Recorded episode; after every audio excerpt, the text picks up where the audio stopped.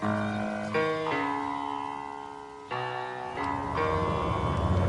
the right club. Be the right club today.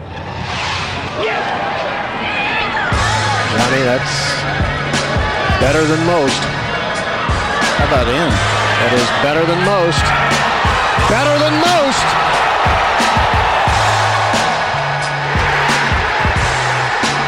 Expect anything different? All right, guys, welcome back to the No Laying Up podcast. We are going to get to our interview here with Julian Suri here in a little bit. I uh, wanted to pop in and talk about a few things going on in the world of golf before we do that. Uh, we won't have a full wrap up podcast from Firestone, or doesn't sound like we'll have a full preview uh, for the PGA Championship as well. But I uh, wanted to give a shout out to JT for his thrilling win at Firestone, the last ever WGC Bridgestone event at Firestone. Not that upset to say goodbye to Firestone, although it's been a place we've had a lot of fun memories with Big Cat. There have been some good tournaments over the years. I think uh, a change of scenery for these events is definitely a good thing. I don't think TPC Southwind is the answer. Actually, I'm pretty positive that it's not the answer. Uh, we discuss a lot of these things uh, on our live show on Periscope that's on Twitter. You can go back and watch the replay of that. Uh, DJ and Big Randy and I just chatted up about WGCs and everything like that. So if you're looking for that recap, go back into our Twitter feed, and th- that replay is available for pretty much eternity, I think. So.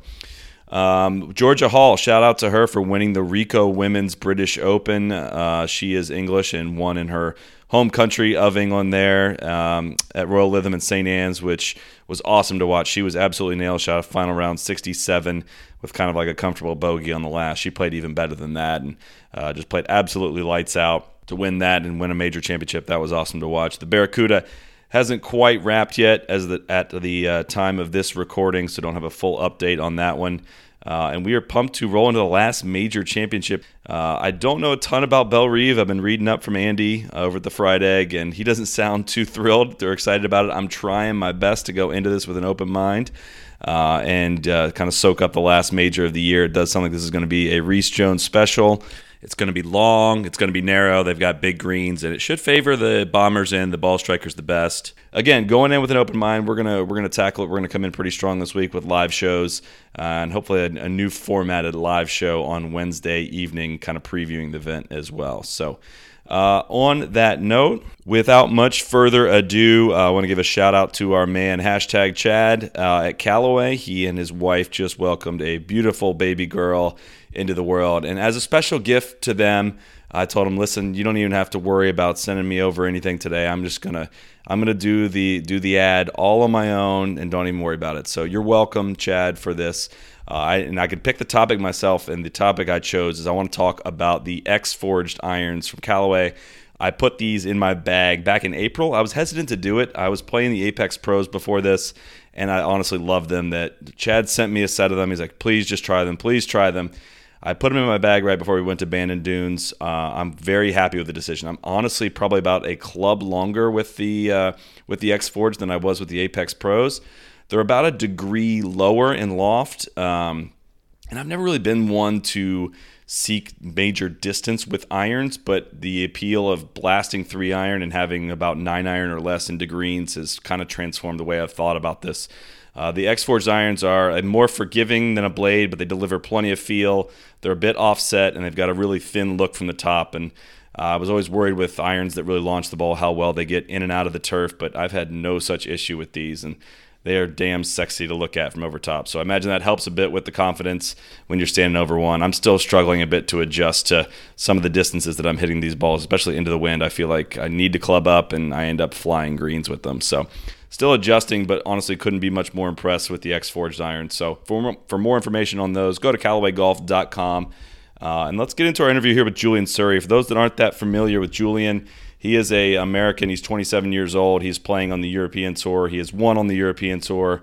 Uh, we talk a bit about his path from Duke University through the mini tour scene in Florida to the Challenge Tour towards playing the European Tour and what will hopefully be the PGA Tour next year. He is definitely a guy you want to get to know. He's going to be a guy you're probably going to see on leaderboards next year. Um, and uh, I imagine he's just coming to the forefront of a lot of American golf fans. So he's a fun guy to root for he's a bit of a trash talker, um, so I'm not gonna I'm not gonna pump him up any more than that. You'll hear a bit of that as we go on. Me and Randy got a chance to play with him last week at Timuquana, and uh, we sat down with him in the clubhouse for a podcast interview afterwards. So, without further ado, enjoy that, and uh, hopefully, we'll be in touch with you guys later this week during the PGA Championship. All right, ladies and gentlemen, welcome back to the No Laying Up podcast here at Timuquana Country Club, home turf here with noted sandbagger Julian Suri. Let's just start it off. I want you to explain to the listeners the entire situation we had at Sawgrass Country Club last week, and then I'll tell the real version after that. But you know, it, I'm usually not used to playing with inferior players, so when I'm when I'm so pres- everyone else on the tour is better than task, you. Is that what you're saying? Well, you know, s- substantially inferior. So when you know when I uh, when I'm presented with the task of stroking somebody that I've one I've never seen, but two also a past PGA professional, it's a little bit challenging. And uh, yeah, you know, I, I assumed we were on the same deal from the front to back nine, and then I get labeled as a sandbag. I feel like this has all been kind of, you know, retroactively labeled, and, and I feel a, a, little bit victimized. It's funny that you use that word. You were deciding after the holes were over if we got strokes on that hole and you were only giving four strokes. You were you were playing as a plus three, and you are the 62nd ranked player in the world. I, I just taken three days off after five weeks on the road. I am the victim here. I've been. you won the money. Uh, we took. We went out today and got you out here at Timuquana on the home turf, and I got the proper amount of strokes, and it still didn't matter for the record. Right. But we, we, hit the quan properly today. It we did. Fun. We did hit the quan. But all right, Larry, we're gonna we're gonna start this off. Um, we want to you know kind of get into your background for. So let's just assume that anyone listening to this is not familiar with you at all. So walk us through your background, why you're in Jacksonville, and why you're American playing the European Tour. Um, yeah. So kind of. Uh, I'd probably say different than most. I was born in New York City. I uh, lived in just outside New York City until I was 10. Um, my uh, my parents lived in uh, worked in Manhattan, like I said, until I was 10, um, and then we moved down to Jacksonville. My dad got a new job, partly, but also because I had shown pretty good potential in golf, and you know, Florida was was kind of where you needed to be. Um, so I've lived in the area just south of Jacksonville in St. Augustine uh, since I was 10 years old, and and kind of progressed. Um, and then ended up going to Duke.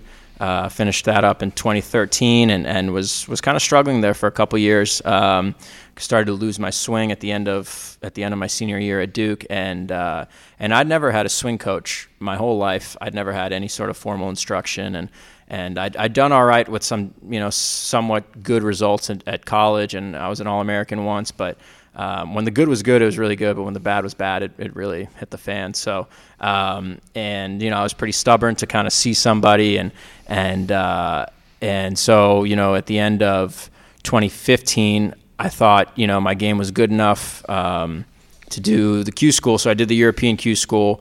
My rationale for that was, you know, you make it to final stage of Q school. Well, first, before we do that, I because I've tried to do a little notes preparing for this and whatnot. Okay. I couldn't find like record of you said it, you turned pro in 2013. I couldn't find what you were doing in that two year span. So walk us through what was happening during that that few year span yeah, when you turned pro. So I turned pro in the fall of 2013. Um, did the Web.com Q school, missed out on that. Uh, did the Asian Tour Q school in January of 2014 in Thailand, missed out on that. Um, so I come back I'm just playing mini tours. I'm playing what was then uh, the Swing Thought. Um, they've had a million different sponsors. The Hooters. It was the whole old Hooters tour. NGA. It was. Um, was playing pretty crappy, honestly, um, and was just kind of, you know, I was pretty stubborn to f- find help. And 14 was probably the worst year because there was no you know, I'd play golf at, at my home course and I'd lose five, six golf balls around, and mm. and it was just uh, it wasn't fun. And I don't know why it took me so long to find somebody who who would help. I you know I've it takes me a while to kind of trust people too, and that's pretty uh, personal part of, of who I am is my golf swing. So it took some time. I was playing uh, a lot of Moonlight Tour. Those were like one day events in Orlando where you kind of you pay hundred bucks and you show up, and the winner can get up to five hundred bucks depending on the field size. But um, and uh, those will get 25, 30 guys. Uh, but you know, those were just kind of reps to to get going and play West Florida tour, uh, Monday qualifiers, um, and uh, yeah, it was it was kind of a grind. It wasn't pretty. Did you see success with the first swing coach that you visited with, or what was that process like? Did you have to go through a number of them to find somebody that you worked well with? Um, no. The the first swing coach I've really had was the one that I'm currently with. Okay. Dan Caraher. I started working with him last year at the end or at, in uh, April of 2017. Um, so up until then, I'd seen progress, and I, I was just kind of like kind of throwing stuff against the wall and seeing what stuck for those, you know, two years or whatever. So you kind of fought your way out of it on your own in, To- in to an extent. 2014. Okay. to All an right. extent, and I started to see a little bit of light at the end of the tunnel, and I was playing a little bit better. But um, During that that time, was there was it for like were you very convinced that you wanted to continue on this path? Was there ever doubt that you wanted to play professional golf at any point? Yeah, I mean, there was always the love for the game, and that's what I always wanted to do as since I was a kid, six, seven years old, um, and so it's always what I wanted to do. But in the back of my head, at times, sure, I was just like, you know, maybe I'm not cut out for this. You know, maybe I had this good junior career and solid college career, and and uh, this is my undoing. And you know, because of my stubbornness or whatever, I, I'm not able to push through to the next level. And you know, you see guys that you grew up with in junior golf and you know and, and college golf or whatever, and they're having success, and you're like, man, you know, what's the difference? And um, so Now You know- people are looking at you probably the opposite side, wondering the same thing. yeah, I guess maybe. Yeah. Well, I just find it interesting because you noted you noted there that in April 2017 is kind of when you started working with, with Dan, but you turned pro or uh, I guess so last March you pl- I looked this up on your official your official World Golf Ranking page. You played in the Barclays Kenya Open. You finished T41 and you ended the week uh, ranked 1,142nd in the world. And 16th month, 16 months later, you're ranked 62nd in the world. So something happened in that period of time, where I mean, because it, it's one thing to kind of come out of school and and take a like a maybe a year to break through, but you were probably four years removed from school before, like almost like a post hype sleeper breakout. So, what the hell changed in in that time period to make that kind of leap? post type sleeper breakout. Yeah, that's yeah, that's one way to put it. Yeah, I uh, I know it was um, yeah. I mean, it was right after I got back from Kenya. I had to take a hard look at my game because I at the end of 2016, I missed my European Tour card by one, and so I played all right and uh, for six rounds, and and the very next week I got my first European Tour start in Australia. Played okay, came in 15th, I think, or 16th, something like that. And I was like, okay, maybe I can ready. I'm ready to kick some ass on the Challenge Tour next year.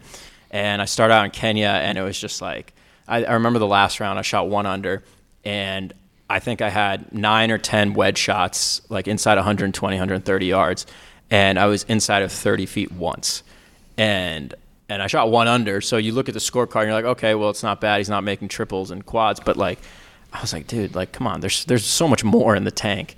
And so I went back. I was home for the entire month of April and uh, back here in Jacksonville, and I started working with Dan like two days after I got back, and uh, and just worked on some changes. Pretty much has, had the whole month to grind on it. Went uh, went to Orlando a few times, played some moonlights, played some Florida Pro Golf Tour, which is another mini tour that's not glamorous. Um, and uh, you just you got to kind of work on stuff for three days, four days, go test it out in competition, come back, get the feedback, and, and go from there. And it was kind of like a four week process. And then finally, I went over to Portugal at the beginning of May last year. And uh, that was like a co-sanctioned event between the challenge and the European, and I came in second. And then um, two weeks later, I won a challenge event, and it kind of propelled the rest of my summer. So how did you? And then yeah, later that summer you win a European Tour event in Denmark. How did you? I think you were the first person to ever win a Challenge Tour event and a European Tour event in the same year. So how did you get into the field that week? Was it an exemption, or did you kind of get a battlef- battlefield promotion from the Challenge Tour? How'd that work? I think it was actually the first until yesterday or last week until McEvoy won in uh, in Germany. But Oh, okay. um, he uh, no, I got into Denmark just through my category, so I ended up missing the full card by one. But through the category, you still get into probably seven or eight European Tour events. Just it goes down the list. And um, and there was a Challenge Tour event that week in Switzerland, which is like a no cut event. It's called the Rolex Trophy. Um, you get treated great. Uh, the winner gets a Rolex I was gonna say which I still don't have, and um, uh, and uh, I don't even wear a watch. I just look at my phone, um, and uh, so I it was kind of a debate because it's only like a forty man field in Switzerland, and I was like, you know, which one should I play? Because you know, obviously, I want to shoot for the top, get my world ranking up as high as I can, but or should I focus on finishing out the challenge tour season number one and you know going through that route and finally i was like you know i uh, you know Dion Waiters always said, you know, if you gotta you gotta bet on yourself and then double down. so uh, I said, you know what, let's let's shoot for it. And so we played in Denmark, and I was home for three weeks before that, so I had good prep time and uh, and yeah, game felt really good and ended up winning that week, so it was great. And now you're kind of battling the same kind of questions, I think, between the European Tour and the PGA Tour because you're getting spot starts really on the PGA Tour, but what is that really building towards? So, what is kind of your thought process for how you choose? I mean, are you basically playing any PGA Tour event you can get in at this point, or how do you choose your balance between the two? Well, right now, I think this fall is going to be interesting because I have. Uh, you know, I've played all the the Rolex Series events in the Europe and European Tour and uh, quite a few other ones. Um, but when uh, like I'm in the PGA next week and and then I'll have the web finals after that. If, if I get my PGA Tour card through those web finals, it's going to be kind of an interesting uh, balancing act because obviously I'll be a PGA Tour rookie, but I'll be in the three Race to Dubai events at the end of the year Turkey, um, Nedbank, and Dubai. And those are huge world ranking points, great fields, no cut. You can't skip those.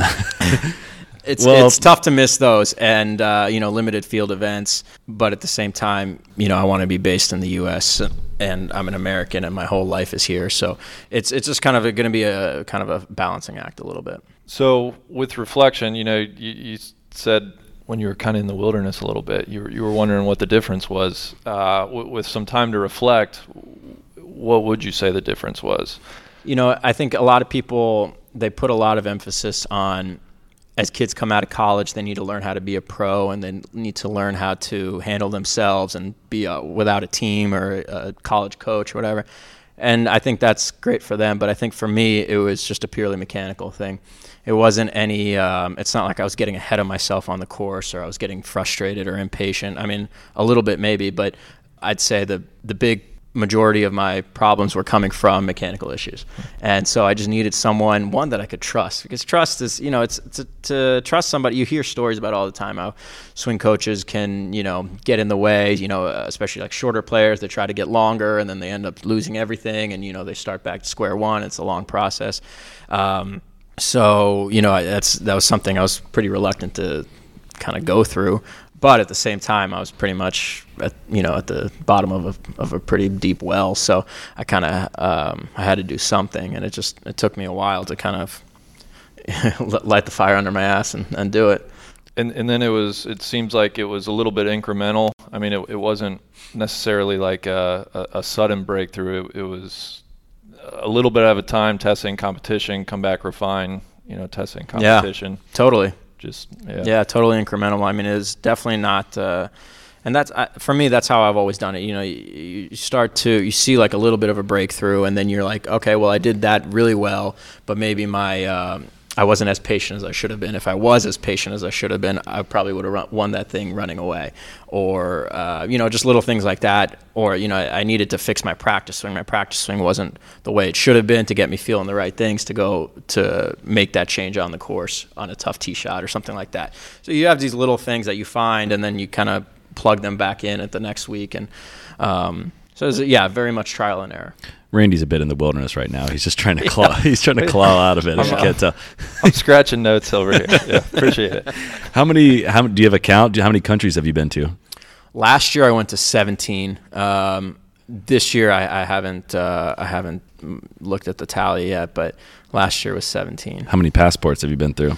Uh, so I went through my my normal sized one last year. So in December I got a, a 52 pager. So I'm. Uh, working on that, but I think that'll be a little while before I go through that. I got to be honest. Before I was going through your page, I didn't know that there was a challenge tour event in Kenya. Like uh, uh, just hearing you tell the story of like, yeah, I'm, I'm in Kenya and I'm, my wedge game's not dialed in is like, God, professional golf world is insane. Yeah, it's so Nairobi, incredibly. Nairobi's a hell of a place, man. It's... Nairobi is what uh, we yeah. had. A, I, when I was in Africa, we had a Kenyan tour guide who I was like, "What's Nairobi like? Is it nice?" He goes, "Nairobi? No." yeah, I mean it's it's it's an experience. It's I've never seen. I was there for ten days, and I uh, we stayed in the city and got shuttled back and forth to the course, and didn't see one stop sign, didn't see one traffic light. Um, it How was, do intersections work? You, you just go, you just kind of gun it, and whoever has the bigger pair wins out. You know, true gladiator battle. Really, it's. Uh, yeah, we were. Are you not entertained? We were definitely entertained. Um, What's yeah. of all the places you've been between the Challenge Tour, European Tour? What is what's the place that you're you'd be fine not going back to? Um, I think once in Kenya is all right Yeah. for me. Um, you know, I, I think the people are very nice and, and the culture is great and everything, but uh, it's just it's it's a lot. It's a lot different. It's probably something that you enjoyed experiencing and are fine not going back to. But Yeah, well, you're also not looking to go back to the Challenge Tour, I don't think, right. as well. yeah, so. that's not in the in the plans. So was it an easy decision for you for this fall to go forward with the web finals versus staying out on the European tour? I mean, it sounds like I guess what is the main appeal for playing the European tour from your regard? I, mean, I know Brooks has had success going that route. Peter Uihlein as well. Was that kind of just a, a bit more cultured experience, I guess, playing the European tour than going out and trying to play the web tour? Partly, but I think more of it was I saw how many, you know, like in my case, I ended up missing um, my my Q school card at, in Europe. I won. If I was in that stage, if I was in that exact same position in the web, the amount of world ranking points that I would have been exposed to are just so much more in Europe. Um, And you know, I, I get it. I, would, I had full challenge tour status. I know you're, you're you got a little smirk on your face. You're gonna go with your Noren conspiracy theories. Um, the amount of challenge tour events, I would I would have had full challenge tour status. So all of those have 12 points, and then I would have gotten, like I said, like I did in Denmark, uh, seven or eight European tour events, which are all at least 24 points. Um, and on the web, I think most of the events have 14 points available. But if I missed my web cart, my full web status by one, I'm getting in those last minute. I, I can't set a schedule. I, you know, I don't know. I'm doing Mondays. I'm, you know, kind of in the, Right. you know, not where I want to be. Kind so no man's land. um, just the opportunity was was a little bit. I felt like the ceiling was a little bit higher to kind of crash the party, and I feel like I kind of did. Mm-hmm. Was it a realistic goal for you this year to try to earn special temporary membership on the PGA Tour? Yeah, it was, and I didn't. I definitely didn't have the start that I wanted to. Um, I uh, I had those three early starts at Torrey, Phoenix, and Pebble, and uh, I had a little bit of an injury over Christmas and New Year's where I was kind of sidelined for about three weeks, and I only had about five days really to practice before Torrey, and um, and you know it was uh, it wasn't ideal. I was definitely a little rusty, and and uh, you know I was there was that on the line. There was also just trying to get in the top 50 before the Masters, before the Players, which for me is like a fifth major, having grown up here in this area. So that you know all that was kind of on the line, and I was pushing it. I was kind of playing a lot of events and with not a whole lot of preparation and and and so I remember in March after missing the cut in India, I was like, I just need to stay home and get my game together because this isn't any fun. I'm you know, however many thousand miles from home, and I'm shooting in over par, and I don't really know what I'm doing. So, um, you know, I think in the future, instead of chasing those deadlines, I need to make sure that my game is up to the task of performing.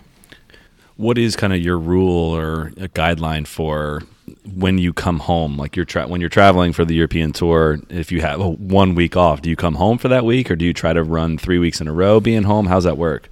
Um, no, I tr- if I have one week off, I'll I'll s- stay out there. Um, it's just a lot. I mean, you go five six hours time change. You, it takes two, as it is probably two days for me if you really try at it to get adjusted. Then it takes probably another day and a half or two once you go back. So that's four days that you're kind of like just laying around and In limbo, yeah. comatose pretty much. So I uh, then once once you're that, like how much time do you actually have to practice? You lose time when you go back to Europe from here.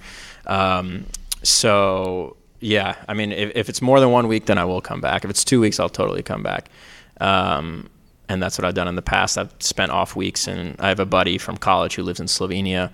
Uh, spent a week there last year. Um, Spent a week in Dubai last year practicing. And Were you in Ljubljana? Ljubljana, have you been? I've been. have you been to Lake Bled? I have. Yeah. Oh my God, one of the prettiest places. Slovenia is like way under the radar. Eastern It's- Europe is unbelievable. First if, of all, if you call that Eastern Europe to him, he will he'll slap you in the face. He says Central Europe because Okay. it's closer to Italy. yeah, so he calls that Central, South Central. I guess they do. know? They do share a border there. I guess a little bit with Italy, but that place, like all those countries, all the old Yugoslav countries, are just uh, incredible to awesome. visit. These So much history. I mean, the downtown's Ljubljana, like a little river that kind of goes through it, and all the buildings. There's castles that light up at night. It's it's a pretty pretty cool place. We've had some fun nights there. I yeah, well, I don't want to say Eastern Europe again, but everyone that always asks for advice on where to go in Europe, I'm like Paris, Rome, that's cool, but go to like Prague, go Yeah. to Budapest, go to Croatia. Like that's where where the real fun I think is. So Yeah. that's why I was always wondering if you if you take a week off in Europe, do you just go around touring a little bit, or do you practice most of the time, or the Yeah. tour's not in Europe that much anyways. Right. But how do how do you spend your time on the off weeks? I was always curious. about Uh, yeah, I mean, like you know, uh, those two off weeks definitely come to mind. Slovenia, we were. Uh, it was myself, Dylan Frittelli, and my buddy Tim Gornick, who went to Duke with me. Um, and uh, so Dylan had just won in Austria, so we had a we had a good time right after that. Um, actually, on the drive to Slovenia, he bought me like a. No, no, no. We went to McDonald's. That was the first meal, and he's like, "Oh no, they don't take American Express." Julian, can you cover this? I'm like, dude, are you serious? thought they'd take American Express in Slovenia. I was like, first of all, this sounds like complete bullshit. But second of all, it's okay. I'll, I'll take care of it. And then uh, no, so that we went out a couple nights, and then yeah, I mean we were practicing, we were grinding for the most part, and we'd we'd sightsee a little bit. They did a swim from the shores of Lake Bled to that little castle in the Oh, middle yeah. of the lake, which I'm not a That's strong swimmer. not an easy so- swim. Uh, it's, uh, I'm not a strong swimmer, so I just kind of laid by the. I just did my thing, evened out my tan lines, but. Um, but yeah, that was it was it was fun. I mean, went to the gym, you know, did normal stuff I'd do at home. Dubai, definitely a lot of sightseeing because there's so much to see. I was there in October, so um, it was uh, that place is, is nuts. It's so cool. I, I don't know if uh, this is the appropriate time, but I was I was just curious, kind of rewinding back to your high school and and uh, you know junior days, how it was you got to Duke and and what that experience was like, um, you know, playing the college game. Yeah, no, I mean, I think uh, Duke was, you know, probably the furthest north I was looking to go out of Jacksonville as far as schools, and and uh, but the you know the academic academic reputation was you know incredible, and and uh, once I got there on campus, like it just it has a special feeling. Even now, I just watched this uh, this sort of doc- documentary uh, with Jay Williams uh, called Best Shot, and he took these high school kids from New Jersey down to Duke and to a to a basketball game, and uh, just seeing like them walking around campus and like them going to a basketball game and then like you know eating in the in you know in the in the student union and going to the McDonald's and everything like it just brings back so many memories. It's like a special place for me and. Uh, Playing college golf was, was was a great experience. You know, first time away from home. I think it's something that a lot of kids need, and I definitely needed that. Grow up a little bit, do my own laundry. You know, learn how to pack a suitcase by myself and stuff like that. But um, it was a great experience. We had a full national. We played all over the country. Kind of learned how to how to fly, how to how to manage a little bit of jet lag. Not quite, you know, European or all Asian jet lag, but um, and uh, no, I, I had a blast. I mean, a lot of my best friends um, come from those four years that I had there. What'd you study while you were at Duke? I majored in history, U.S. history, and got like a certificate in markets and management. So it's like a in between a major and a minor. Cool. Is this where uh, that where you showed all your European friends a Chappelle show?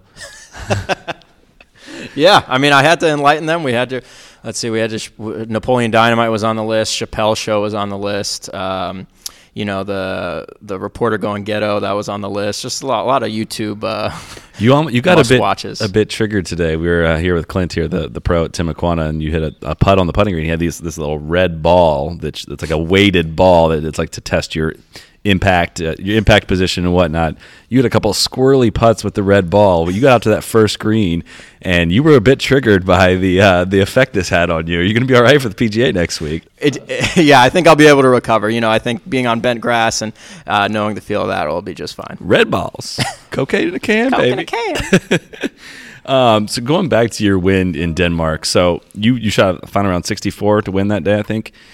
I was kind of curious as to how going to that final round, how much of it did it feel like you had a big expectation on yourself to win, and how different did that day feel to like the French Open this past year, where you had a great chance to win as well? What, how do you when you think back at those two days, what was similar and what was different?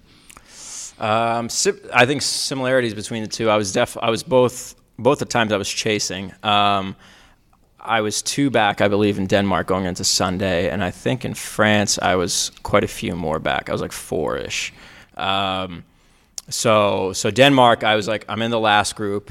Um, I I have a leg- I'm playing well enough to win this thing. Uh, I'm just going to give it everything I have, and and um, you know I I I'd had some putting struggles early on on Thursday and Friday. I had a bunch of three putts, like four or five three putts in those two days, and and I knew if I just kind of um, just played my game and kept hitting it as solid as I was, um, it was going to fall my way. I just got to keep pushing, putting pressure on him and stay stay patient. Um, I guess all that's really similar to France too. France is just a freaking tough ass course, um, and guys are going to make mistakes. And even though I knew I was four back or whatever I was, I don't even know what I was.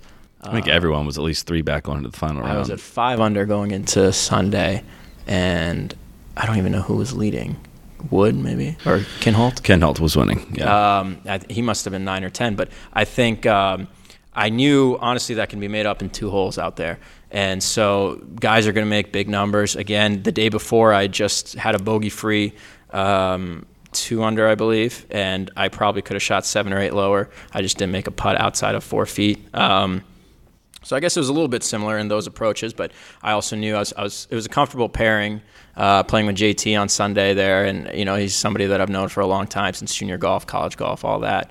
Um, so even though people might have thought, oh, you know, the crowds with this, with that, whatever, um, the crowds are great. I mean, I enjoyed it. You know, I we I think we both birdied. Uh, I think he bogeyed one, but we both birdied two. We both hit it inside of three feet there, and um, and from then on, I was like, you know, this is this is fun. You want to Yeah. be with the top. I think he was two, number two in the world at the time. Um, like this is how you want to be in this environment, and you know, on a on a really difficult golf course that tests all part of your game. It was just like kind of spurred me on a little bit. it's got to. I mean, you got to wonder. You know, you want your future. You hopefully is on the PGA Tour, and kind of it's got to be cool to see where you measure up. Like, right, you're playing with one of the top players in the world, and you beat him on that day. Yeah, no, it's fun. Actually, these last five weeks, I had a lot of cool experiences like that. I played with uh, the week before in Germany. I played with Tommy Fleetwood the last day, and and uh, then I played with JT there. I played with Rory in Ireland the week later, and then Scottish. I played with one of my. I missed the cut but I, the first two days I played with one of my childhood heroes, Ernie Els. And that was like a little bit surreal. How great is uh, I mean, he told me the real airplane stories that won't go on the air, but uh, We're cutting this short, though, because you're gonna have to tell that and hear some of this. um, no, but he was, uh, I mean, just a great guy. And and then uh, at the British, you know, it was, uh, oh, sorry, at the Open on Sunday, I played with uh, Lee Westwood, which is another guy I've watched since I was a kid. And, and so just kind of really cool experiences to play with guys, you know, the first couple weeks that are really playing really well right now in their primes. And, you know, it was great for me to compare my games. But then the last two weeks to play with guys that I've grown up watching. And it's just like, who always seemed a little bit, you know, surreal to me. Yeah. You got into the Open with that runner up finish in France. So, what was it? Uh, yeah, this was your second major. You played the Open the year before. Was making the cut in a major a big deal for you? Was making it to the weekend? Was that uh, a celebrated thing on your end? Uh, it is when you shoot three over on Thursday. Um, it was uh, it, it was more the way I grinded it out on Friday Yeah. because um, you know I, I knew I needed to play well Friday to, to make the cut, and then um, you know especially having my dad there, and I had a couple friends from Jacksonville who also came. Um, I didn't want them to come just watch two days. That sucks. So. I, uh, you know, it was it was the way I grinded it out. I didn't make too many bogeys, I, and I ended up birdieing 18 at Carnoustie. Uh, you know, knowing I was right there in the mix, either on the line or one in. And you know, there's a lot of things, as we all know, that can happen on the 18th at Carnoustie. Um, some big numbers have been made, so you know, I it was I'm aware of all that, obviously. And uh, for me to birdie to hit it to four feet and, and, and make that putt was, I think, bigger than just making the cut, but it was how I performed under that uh, sort of under Knowing you needed to do it, Yeah, kind of passing exactly. that test. What's it like to play the weekend of a major championship? How different is the buzz from what you're used to? It's awesome. It's it's incredible. It's uh, it's it's something that I. I I kind of wish I could do like every week. Yeah. You know, and then especially I, I made a little bit of a run there Sunday. I was playing really well. I was 300 through 16 and had an unfortunate finish with a double and a bogey. But I, I think I got up close to the top 10 there. And uh, you could definitely see some people sort of accumulate, and especially on those back nine holes. And and uh, and and I was still hitting good shots. And, and you know, that's what you want to test yourself under those sort of conditions and those sort of um, that sort of environment. And, and it was just as it is. I fell in love with Carnoustie last time. Last year, I played it at the, at the Dunhill, and it was totally different conditions. But you can see how this is just a major championship venue, and it's just an overall great test. And it, you know, you, you finish and you're like. You're depleted because that's it. Just exhausts every part of your game, and I feel like that's what a golf course should be.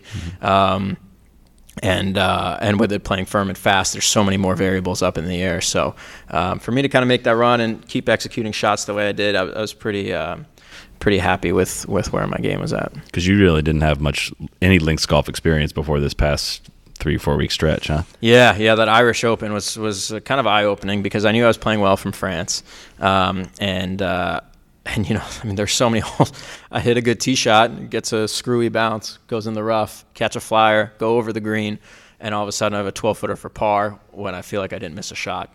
Um, so it, it that, that's how it is. You have to accept it. It's it's a different mindset. It's a different approach to the game, and and you kind of have to just just go play and accept it kind of sc- scooted past this, uh, past the French Open, but with the Ryder Cup going to Le Golf National, what's kind of the what's your on the ground report from what that course is like to play and how that will play for a Ryder Cup? I think it'll be a little different with match play. Um, I, you might have guys trying to play a little bit more aggressively, but there's there's only a limit to how aggressive you can play that place. So. Um, I, they said it's going to be a very similar setup in terms of green speeds, in terms of rough, uh, as it was a couple weeks ago to the Ryder Cup. Um, but you know they're definitely angling to play for the European favor. I mean they have the greens a little bit slower.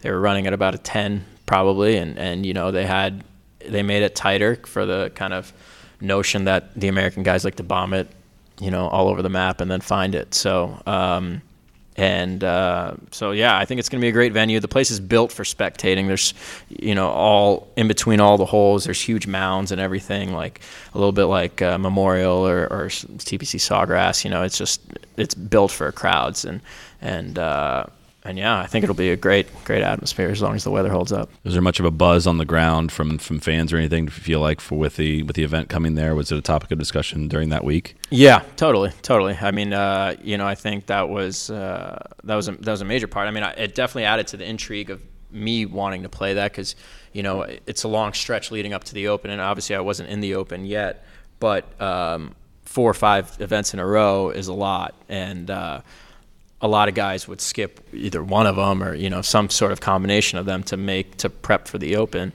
um, and you know i, I kind of put that on my list as like one i can't miss because it is a Ryder Cup course. It's going to get a great field. This is where I want to test my game. I know it's a tough course. It rewards really solid ball striking, and and uh, this is where I want to be. So after that five week stretch, you're you're home here for two weeks. Is two weeks in a row off? Is that too long for you? Do you start itching to get back out there, or is, did you need that kind of decompression time after that stretch? No, I definitely needed some time. Uh, five weeks is a lot, and you know, I was I was I played pretty well, but I'd also had stuff I needed to work on, and and so you know, I, I could take two three days off and and kind of rest a little bit, but then uh, I, am ready to get back to you know I at by the time Friday of last week hit uh, or Thursday or Friday, I was ready to get back to work, and then um, and then now it's you know I'm a couple days away from leaving for the PGA, and I'm ready to go compete. And you know it's it's, uh, it's I, I, kind of kind of undervalued the the how much rest is is how important that is. Um, I think before last year, but uh, you definitely need to mentally recharge your batteries and be ready to go, especially for a major, because you can't be uh, pissing shots away. I'm just trying not to take that personally. That I'm going to be. I need to get out there and compete, considering we're still sweating from going out there and playing today. a match that ended up not being that. The way you were hitting it, I, you were oh god! All right, let's. I, I, have editing capabilities on this end, so I can cut all that part out if need be. what, when you are at home, what's a what's a typical practice day look like usually? Um, yeah, I mean it's uh, it's usually involves some sort of uh, practice, playing, and gym. Um, you know, I'm pretty pretty diligent with my trainer Keith McCormick here in Jacksonville, and and uh, you know it's it's definitely a good thing for me. It keeps my energy levels up, and I just feel better. Um, and then you know I'll work with my coach probably a couple times a week, twice a week usually when I'm home. And then um, and then yeah, just practice at, at uh, either Sawgrass Country Club or TPC, and and then uh, try to play wherever I can, see if I can get a couple games going. You seem like you um, are very in tune with kind of your thoughts. You and I, I don't know. You, you, come across as a very smart guy, and having gone to Duke, it's it's apparent why.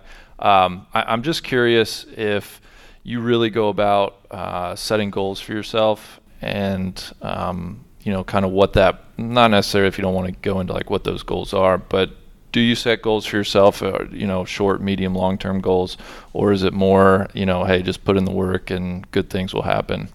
Um, no, I definitely do set goals. I mean, at the beginning of last year, you know, like you said, I was ranked at 1100 or whatever.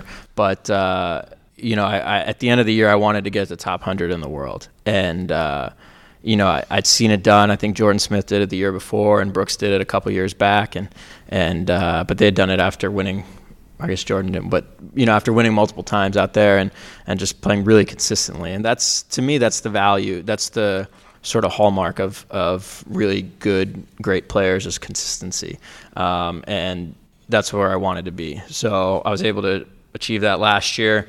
This year I'd set higher goals, and you know, missing out on Augusta and, and the players was kind of a, a bummer for me.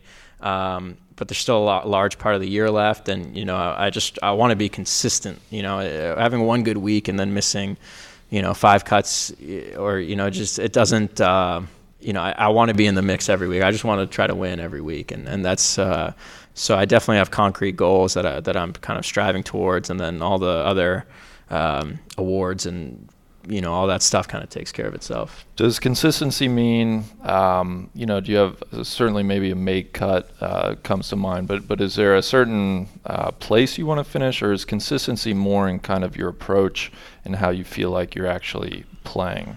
It's it's more of a. I, I know the two are very tied together, sure, of course, but but you can't have one without the other. I think you know. I think, uh, for example, it's a lot of it is a mentality thing that I'm able to grind out a certain round when things aren't going my way. Uh, like the Friday at the Open when I was kind of back against the wall, and you kind of feel like things. There's like a sort of a tipping point. You find you kind of feel like things can go one way or the other at a certain point, and it's kind of your decision on how you're going to have your attitude be from there on out, and that can dictate a lot of how your result. And so, uh, and for me to, to to be able to kind of buckle down there when it's my fifth week in a row, when uh, you know you could have whatever things are going against me, things are going for me. A lot of that is just perspective. It uh, that's the sort of consistent consistency I want to have every week, and that's I think what Tiger has every week and had, especially in his prime. And that's what I think all great competitors in any sport do. You look at Russell Westbrook; he goes out there every game. He tries to, you know, just gives everything he has. That's the kind of consistency. He's going to lose games. He's going to go 10 for 35, whatever but he's he's gonna keep keep giving it his all. That's the kind of sort of um, consistency I'm looking for. And I, you're gonna miscut. You're gonna obviously it's not always gonna pan out. You're gonna three putt. You're gonna do these things, but um, as long as you're kind of mentally there for every part of it and you don't check out, um, that's all you can really ask for. It seems like part of that is learning when those you know in the moment when those moments come. I would imagine um, so, so just being able to identify, hey, this is kind of a tipping point uh, part of the round. Um, I watch a lot of baseball. It kind of strikes me as the analogy. They say the really good pitchers, you know, they're never going to have their best stuff, but it's learning to compete and get results when you don't have your best stuff. Yeah, that's kind of what I was thinking about when you're going through that. Yeah, 100%. so much of golf, especially at your guys' level, is not about your good shots. It's about how bad your bad shots are, or like if your if your average shot is really good then you're going to score well. But if your average shot is just not, if your average shot is missing the green, like you, that's that's the cut line. I think yeah. kind of in that in that world.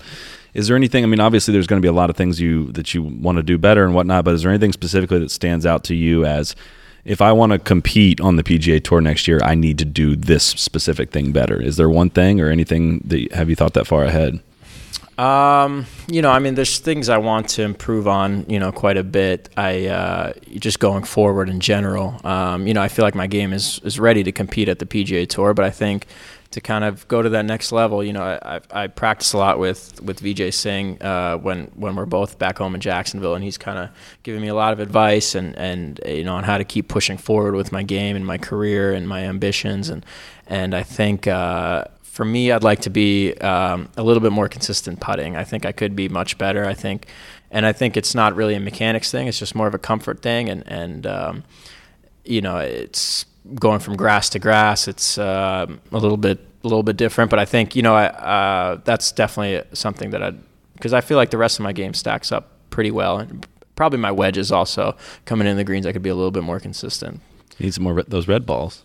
Red balls. Although I was throwing darts out there against you today, maybe you Yeah. bring out the best in me. I Yeah, you know. were. Uh, you gave some. Uh, some. I think Mark, the, the another guy we played with today, said you gave a Ryder Cup stare at me after rolling in a long birdie on 17, which I like made six on that hole. You beat me by three on the hole. You didn't Ah, need to stare smell me of down. blood, I'm like a great white. The smell of blood, you know, it just kind of keeps me. Oh God, got deep in my ass today. Um, I, you just mentioned VJ. I was curious if there are any other veterans kind of that have mentored you either on the Euro Tour or any any guys that you kind of lean towards on on, on that side.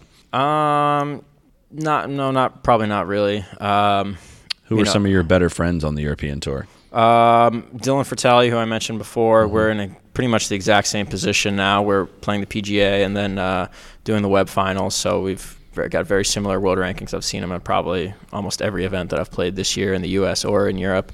Um, Erik van Rooyen, uh, he's another really nice guy, so another South African guy.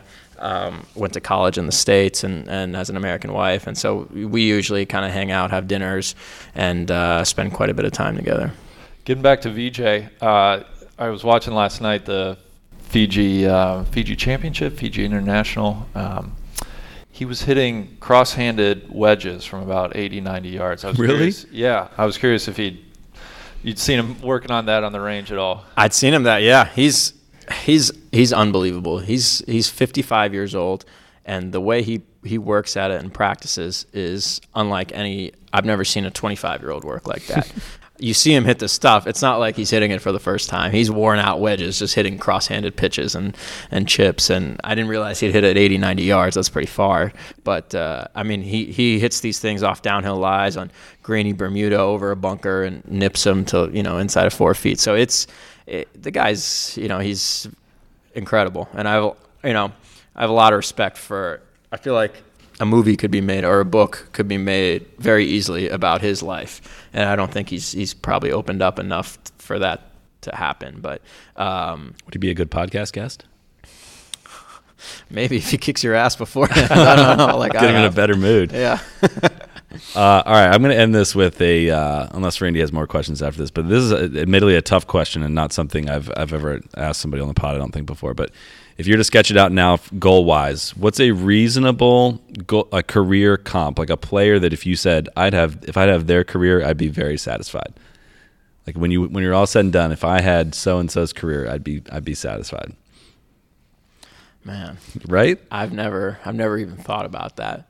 It's funny because I think you know I see Duke basketball players all the time, and I uh, you always compare them to like NBA players, like oh Brandon Ingram's like a Kevin Durant, or uh, you know people were saying Kyrie's going to be like a I don't know like a Jason Kidd, which you know Kyrie's filthy, but um, you know I I think uh, wow.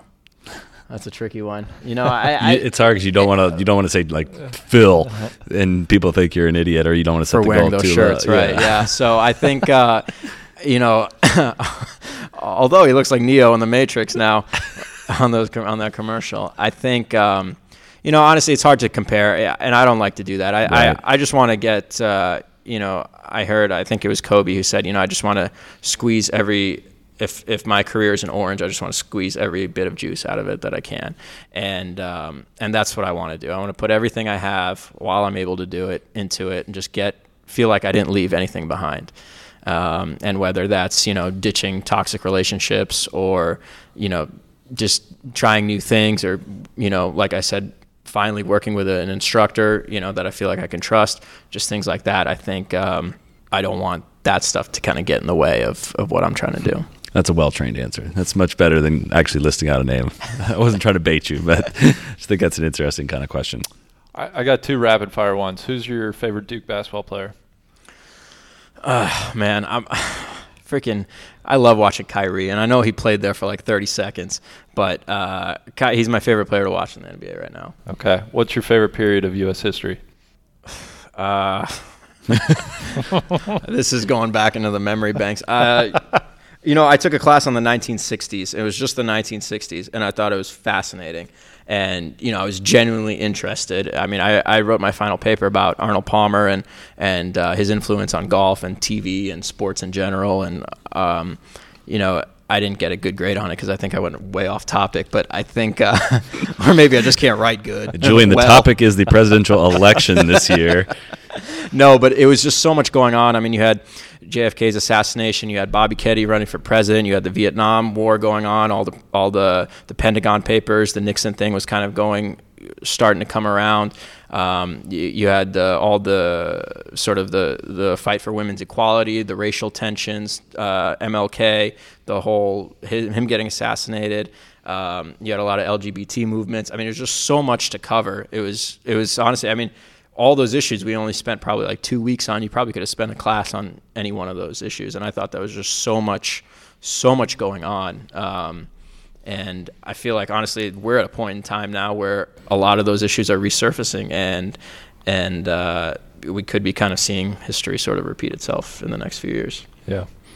Well, uh, last question, I promise. Uh, you have a lot of downtime traveling, I imagine, uh, from here to Europe and back and whatnot. Are you a guy? Are you, are you a Netflix guy? Are you? Uh, do you like to read? How do you How do you like to pass your time? I try to read, but the read is like a it's like a you know who needs sleeping pills when you sometimes when you have some of these books. I uh, no, I, I I enjoy some Netflix. I enjoy watching comedy stuff, funny stuff. I, I watch a lot of animated shows, animated movies, uh, like Zootopia. I thought was f- uh, hilarious. I've seen that like four times on planes. Rom coms I like. Crazy Stupid Love I've seen like 15 times. Um, uh, Mo- Modern Family has me cracking up all the time. Curb Your Enthusiasm. Yeah, uh, I, tr- I got into Game of Thrones for a little bit, but I just kind of lost lost interest. It's just I don't know. I, I like to feel good when I watch something because you know golf can be a hard game to you know, especially when watching someone's games like you know one of your games. Oh But, my God. Um, you know, it's uh, a little pick me up is always good. I enjoy watching the. Fu- oh, uh, Veep. Veep is one of the. I literally, I'm dying when I'm watching Veep. It's so funny. Well, that's all. I, I well, could- do you have a go-to Chappelle's? What's your favorite Chappelle skit of all time? Um, I got to gloss over one that I can't say, but I, I think, uh, man, you know the. It's hard to rank up there. You could, you could, I could, eight different days. I might say eight different skits. Yeah, you know, I just I just watched on YouTube the Trading Spouses, and uh, when I forgot the guy, T-Mart. yeah, T Mart, um, and uh, you know when he's like, "Who the f- is with Renee Zellweger?" We watched the, the Mad Real when uh, Oh, Mad the, Real World, the uh, the uh, broadcast kept talking about all the guys staying in one house together at Carnoustie. We said unless it's the Mad Real World recreated, we don't care about this house at all. And we we watched that skit. Those things hold up just perfectly. They there's nothing like a, there's nothing like other than clothing that's like a time period of, from that from those skits. It wasn't that long ago, but man, they still play really well today. Yeah, I mean, I find myself, you know, I, I especially in the winter, you know, my elbows get ashy, and I call myself Ashy Larry sometimes. I'm gonna start a fire. I'm rich, bitch. We're ending it on that. That's how they end the That's a good one. episodes. We're Yeah. ending on that. So, Julian, thanks for the time, man. Thanks for kicking my ass, and uh, we'll do it again soon. and good luck next week in St. Louis. yeah, thanks, guys. Appreciate it. It was Cheers. fun. Be the right club. Be the right club today. Johnny, that's better than most. How about in? That is better than most. Better than most.